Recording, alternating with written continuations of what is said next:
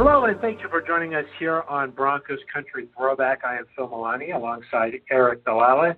Today, joining Jim Saccomano is former Broncos running back Glenn Milburn. Yeah, Phil, excited to hear from Glenn, who was a former second round pick of the Broncos in 1993. Of course, played three seasons here in Denver. Uh, you know, a good career here in Denver, but interested to hear about what he did after leaving the Mile High City as well. And of course, Jim Saccomano has a uh, just a knack for getting those stories out of people. So with that, we'll turn it over to Jim for his conversation with Glenn Milburn.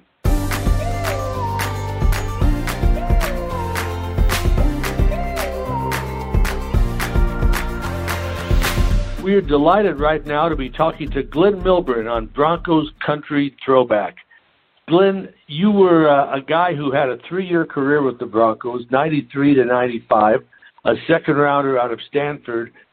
But quite frankly, in my now 43 years working with the team, you were one of the most interesting guys we've had, I believe, and one of the most impressive.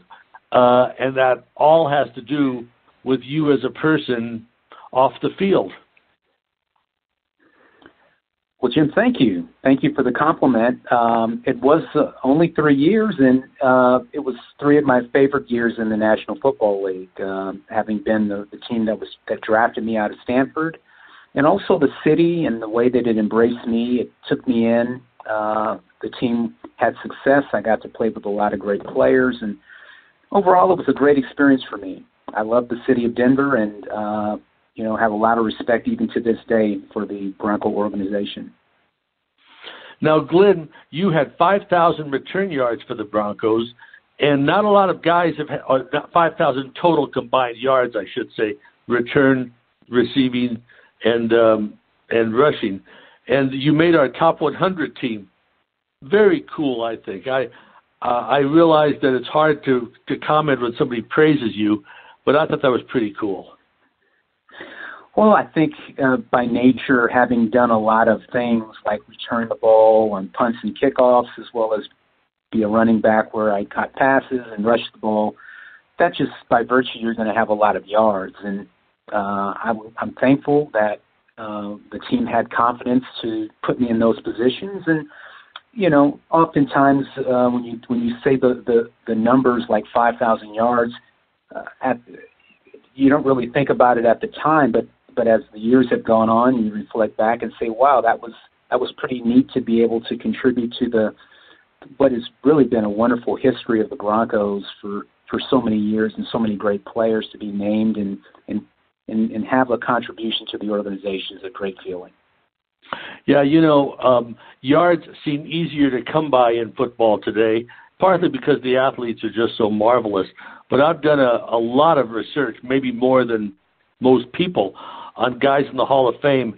And, you know, you'd be surprised in the first 30, 40, 50, even 60 years of the Hall, yards were harder to come by. And uh, a lot of guys were in the Hall of Fame um, who, who didn't have. Uh, didn't quite have as much statistical accomplishment. Glenn, I'm really interested in talking about some of your way back when, because I know some of this, but our listeners don't. Uh, when you were a youth, when you were growing up, was it in the Santa Monica area? Correct, correct. I was uh, in the Santa Monica area, Los Angeles uh, city, and and yeah, I went to Santa Monica High School. I played my high school football there under, uh, which was a great program to be in because I started started out at the bottom. I was an unknown player on the JV team as a tenth grader, and uh, an undersized kid, and somehow learned the the, the virtues of hard work and earning my my way, and fortunately, I was able to ascend and, and, and gain some notice, and that allowed me by the time I was a senior in high school to to perform well enough to earn a scholarship. Yeah, so, one of the tough things about talking to you is you're so humble, Glenn. Um, because you don't just get a scholarship to Stanford by having a pretty good senior year, especially when you're an undersized guy. And you were way undersized at the time.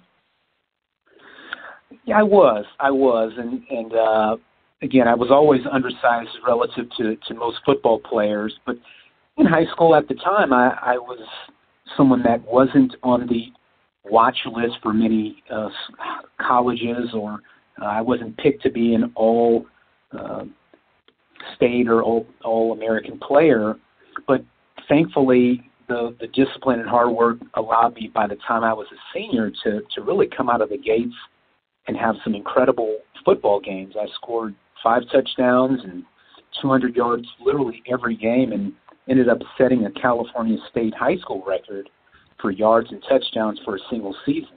And that's what really put me on the map is, you know, the op- the preparation, meeting the mm-hmm. opportunity, mm-hmm. and and all of those conditions were ideal to to have the year I had, and thankfully it put me in a position to go to go and play collegiate football. Uh, you were a Santa Monica Viking. I think the nickname at Santa Monica High School is the Vikings. That's correct. What are the colors, Glenn? They are blue and gold. Blue and proud gold. Blue and gold. Now, proud blue and gold. And speaking of proud, you in your time with the Denver Broncos, you actually played with another Santa Monica High School guy. That is correct. And uh, I remember when I first got to the Bronco facility soon after I was drafted for minicamp, I ran into the uh, Denver Bronco legend Dennis Smith, the great safety who, at the time when I was in high school, I I had never met him, but I remember seeing his name in the high school gym under Players of the Year. He he still holds, I believe, the high school long the high jump record. He was a high jumper in high school, uh, and so he was a great athlete, but legendary on the football field as a hard hitting safety even back then.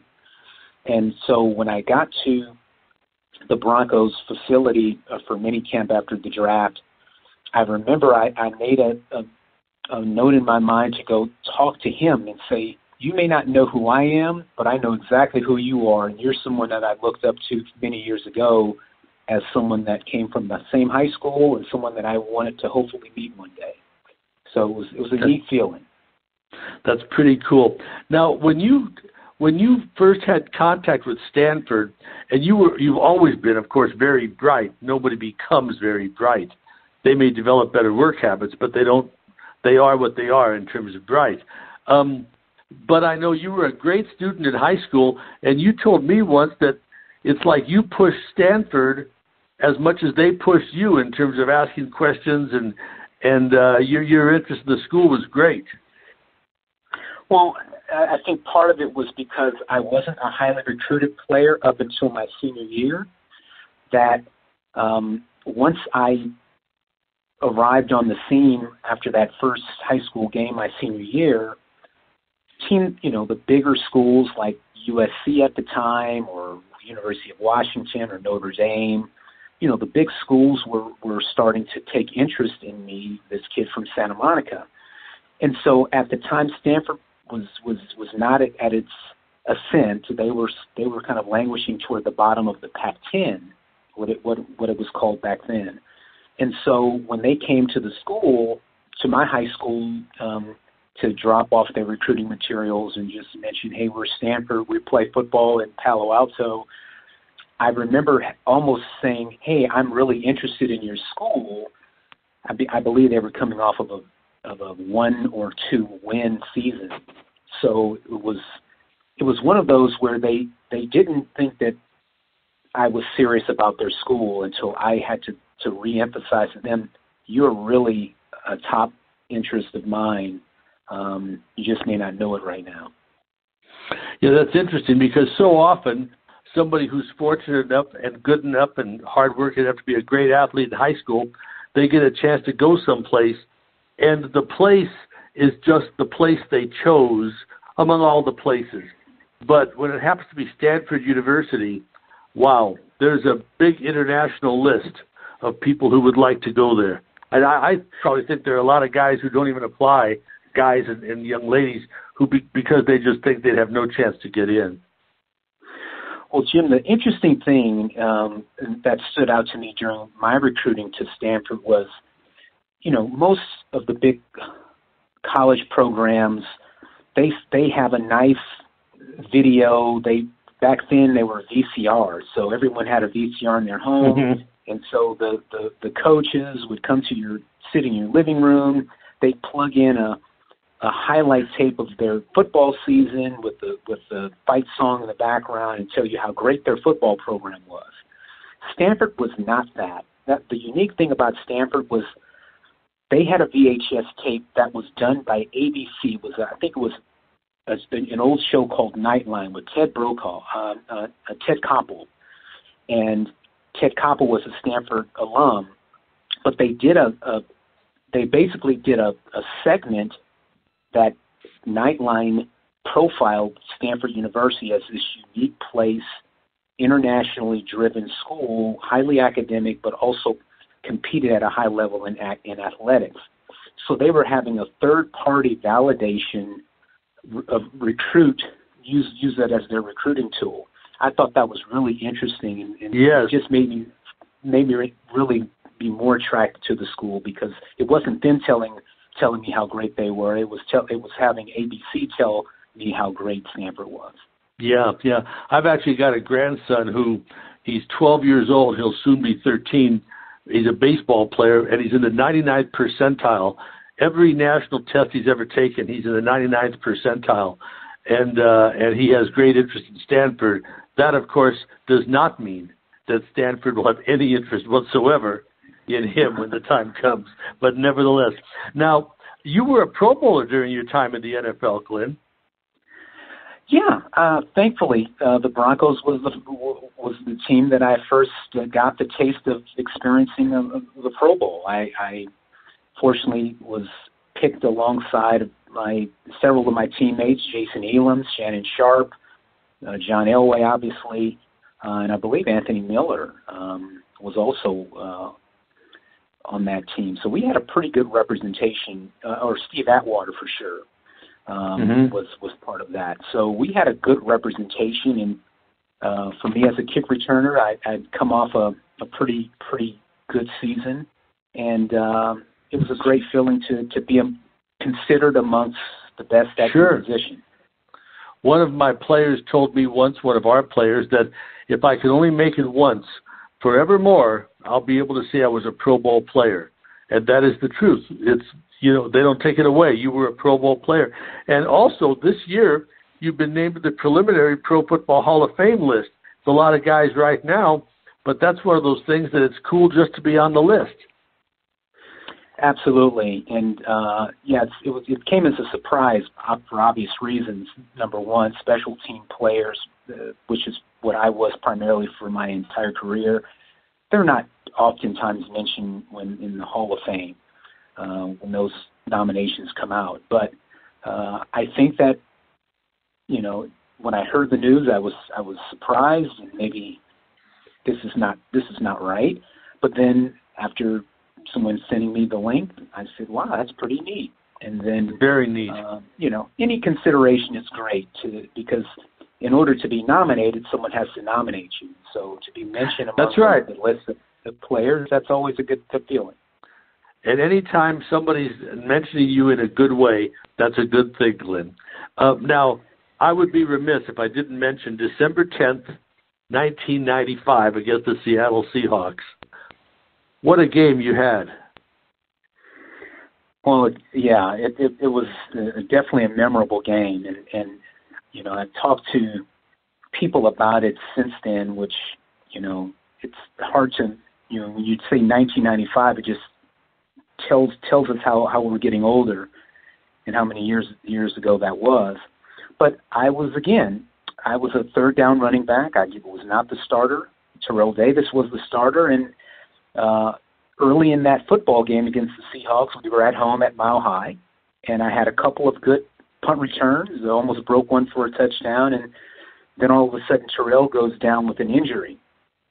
So instead of me being our, our third down back, I'm I'm now thrust into playing the full time running back in addition to my duties as a returner. And so that's where you know you you have a, a few good plays and you start to get in a groove and you start to get into that that zone that many athletes refer to and things just started to click, and the yards just keep, mm-hmm. kept coming and coming. And because it was a competitive game, I at the time I'm not aware of how many yards I'm running for, and so my right, teammates right. go back to the sideline or start to shake me and say, "Look, Glenn, you, you just set a Bronco record," or "Look, Glenn, toward the end of the game, they're the scoreboard's flashing. Yeah, you know, I remember just putting set it on the scoreboard when you had 404 yards, 131 rushing, 45 receiving, 228 returning. I was sitting with the Seahawk PR guys, who are very nice guys, and they kept slamming the table in front of them, good naturedly, where they'd say, "Doggone it, we got a punt. Milburn's going to get the ball again." Doggone it, Milburn's going to get the ball again. And 404 yards later, you would set a record that this 25 years later is still the NFL high. I know records are meant to be broken, but it's going to take a few yards to top that, Glenn. Yeah, it's it's it is interesting because again, like I said earlier, the circumstances and the environment has to be perfect for that to happen. And, and you know, if not for an injury to a Hall of Fame running back on our team, that they Mhm. wouldn't have happened the same way. And so again, it, it's a it's a testament to preparation and opportunity meeting, and then having that memorable day that I had on on December 10th of 1995. You know, when preparation and opportunity meet, it always creates a wonderful marriage. And speaking of marriages and families, um, your wife, if I am not mistaken, was a great track athlete in college, somewhere in the Southwest, Texas, maybe. Oh, forgive me if I'm wrong. Texas, that is correct. You are correct. My wife And, Toya uh, was a 14-time All-American at, at the University of Texas. An excellent. That's- that's excellent quite a track, few. Track athlete. That that's one of those times when uh, at a cocktail party, uh, people can say, "Wow, you're Glenn Milburn," and you can say, "Yes, but I'm not the best athlete in the family." Well, I can tell you, we lived in Austin, Texas, for about nine years, and I was not Glenn Milburn, the the, the ex Denver Bronco. I was Toya Brown's husband. So that's a, that's a that's a testament to to what she did there. now you have, uh, if I'm not mistaken, two children, correct? That's correct. What what what are their ages, Glenn? So I have a, a 16 year old daughter who's a junior in high school named Lauren, and I have a 14 year old son. His name is Aaron. He's a ninth grader.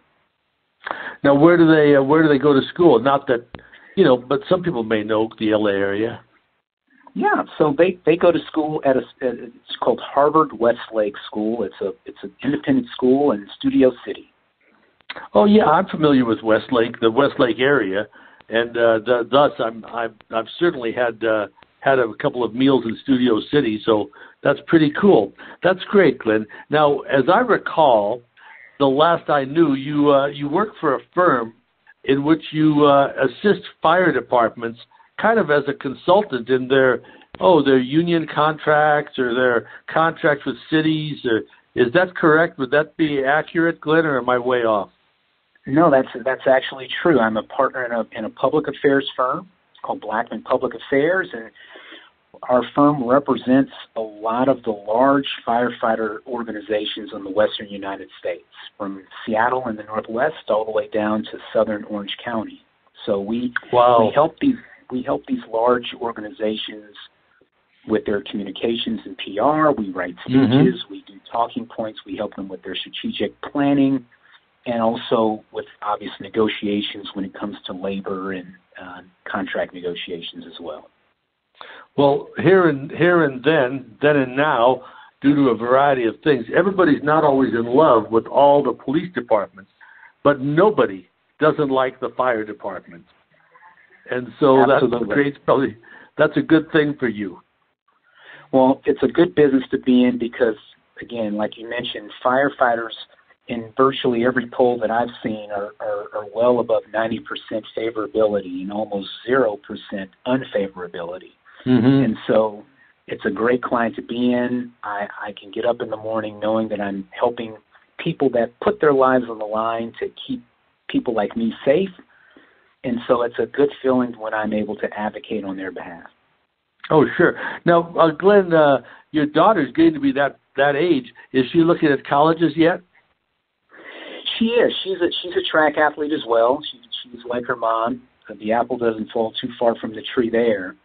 Um, but yeah, she's starting to look at colleges, and uh, you know that that process is is already underway as a junior in high school.